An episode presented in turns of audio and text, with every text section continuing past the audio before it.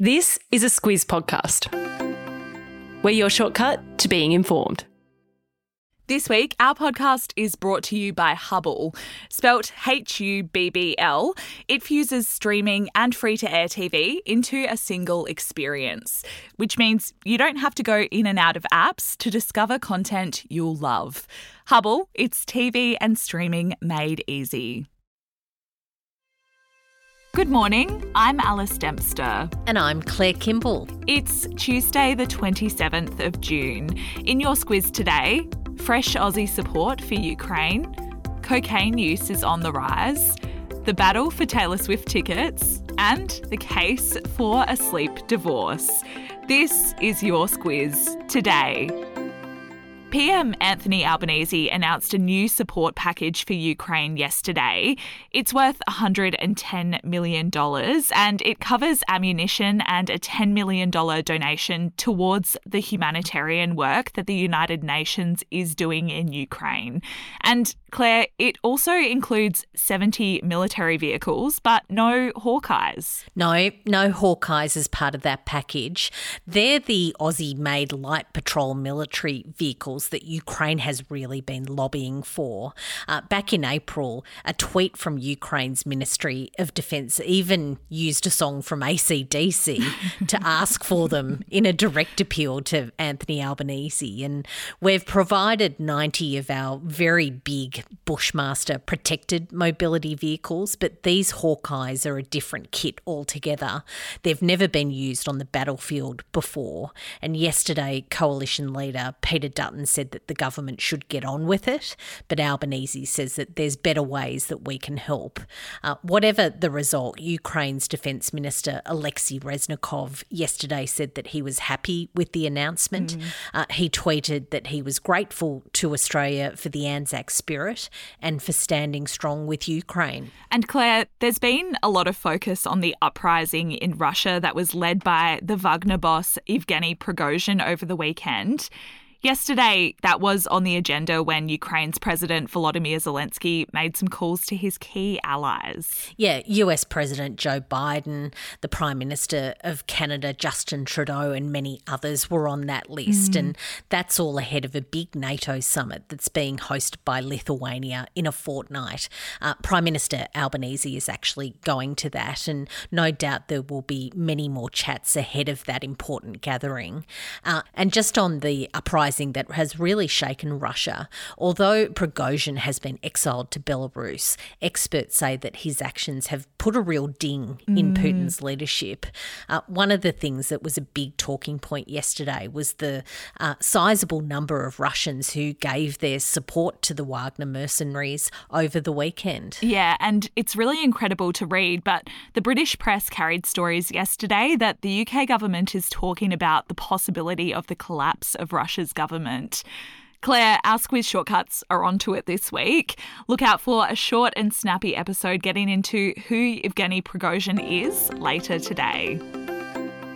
Claire, voters in Greece went back to the polls for the second time in a month over the weekend, and this time they have a clear winner. And Alice, it's the same guy that they had for the last term. Uh, Prime Minister Kyriakos Mitsotakis and his centre right New Democracy Party have claimed a majority in the nation's 300 seat parliament. Uh, the party actually had the biggest vote in the election that was held five weeks ago, but it wasn't able to govern in its own right right. So Mitsotakis has asked voters to have another go. They did that on Sunday, and that's really paid off for him. Uh, if you don't know much about him, he's a former Harvard graduate. He has a campaign that's really focused on the economy uh, and also cost of living concerns in Greece, which is like around the world mm. a top of mind issue. And of course, many from around the world were interested in the result because of the nation's reluctance to help migrant ships and the disaster that left hundreds dead a couple of weeks ago. We spoke about that on the podcast last week. But it seems the nation is behind the government's hardline approach, and there was also increased support for the far right Spartans Party. The United Nations has dropped its latest World Drug Report, which updates the stats to 2021. Across the world, Claire, it found the number of people taking drugs rose by 23% to 296 million. And it said that the cocaine market is absolutely booming. Yeah, it says that the number of worldwide cocaine users, which is currently estimated to be 22 million, uh, is growing steadily. And the most recent data on production also points to a record high. Pardon the pun on that. um, there's a flip side, though, to exactly what's happening in that market. There's been a number of really big cocaine seizures, and that's outpaced the growth in cocaine production. Um, that means the amount of cocaine being sold to users could actually be less than what it was in the mid 2000s. And Claire, Australia got a special mention in the report, but it's probably not the kind that we should be bragging about. it noted that there's a very high prevalence of cocaine users in Oz.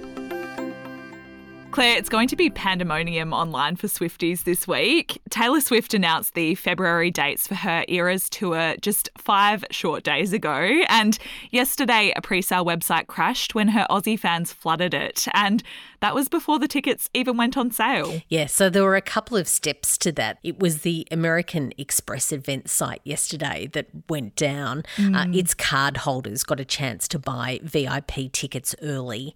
Uh, and there was a message that popped up that said that it was having technical difficulties. Alice was one of those people.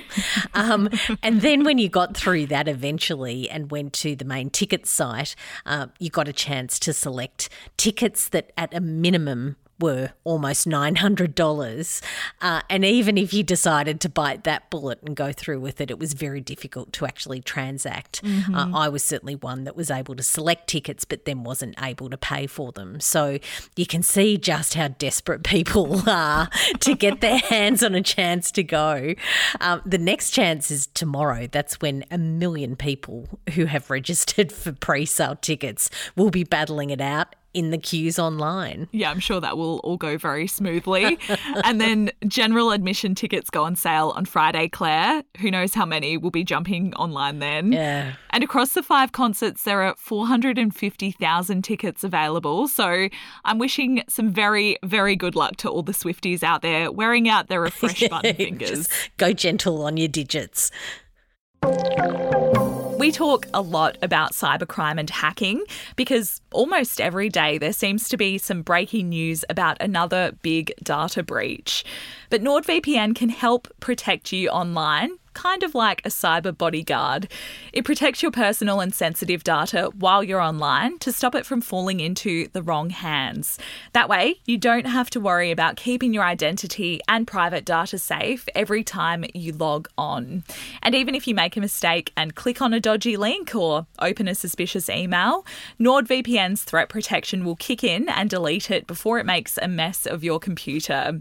To find out more and get a great discount, visit NordVPN nordvpn.com forward slash squiz today.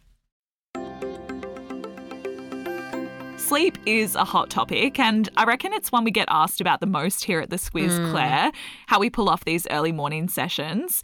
Well, now, there are some new studies out of the US which shed some light on something called sleep divorce. Yeah, so the New York Times did a survey and it found that 20% of coupled up adults uh, sleep separately at least some of the time.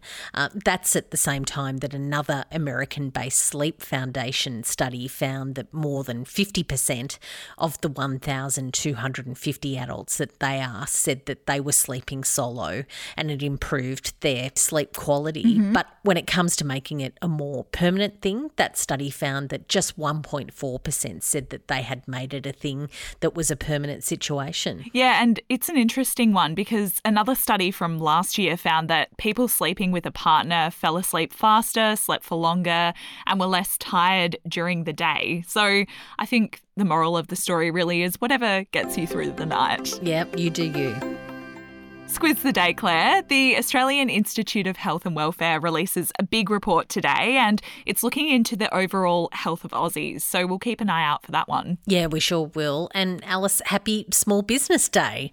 Uh, there are two and a half million small businesses in Australia that are providing jobs for 5.1 million people. So we're very proud to count ourselves as one mm-hmm. of them. Um, thank you for supporting our small business and also just a reminder to spread the love love amongst some others today. Yeah, one way you can do that is to rate and review our show.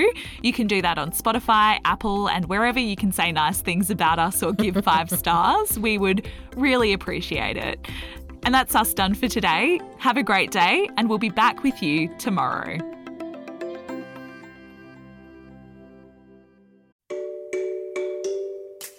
Hi there, it's Bryce from Squiz Kids, the daily news podcast for small people. March is Women's History Month, and we're celebrating over on our socials. Every weekday this month, we're throwing the spotlight on a different iconic woman from Australia's rich history. Follow us on Instagram via the handle at SquizKids to learn the backstories of some incredible Aussie women, and together, honour their legacies.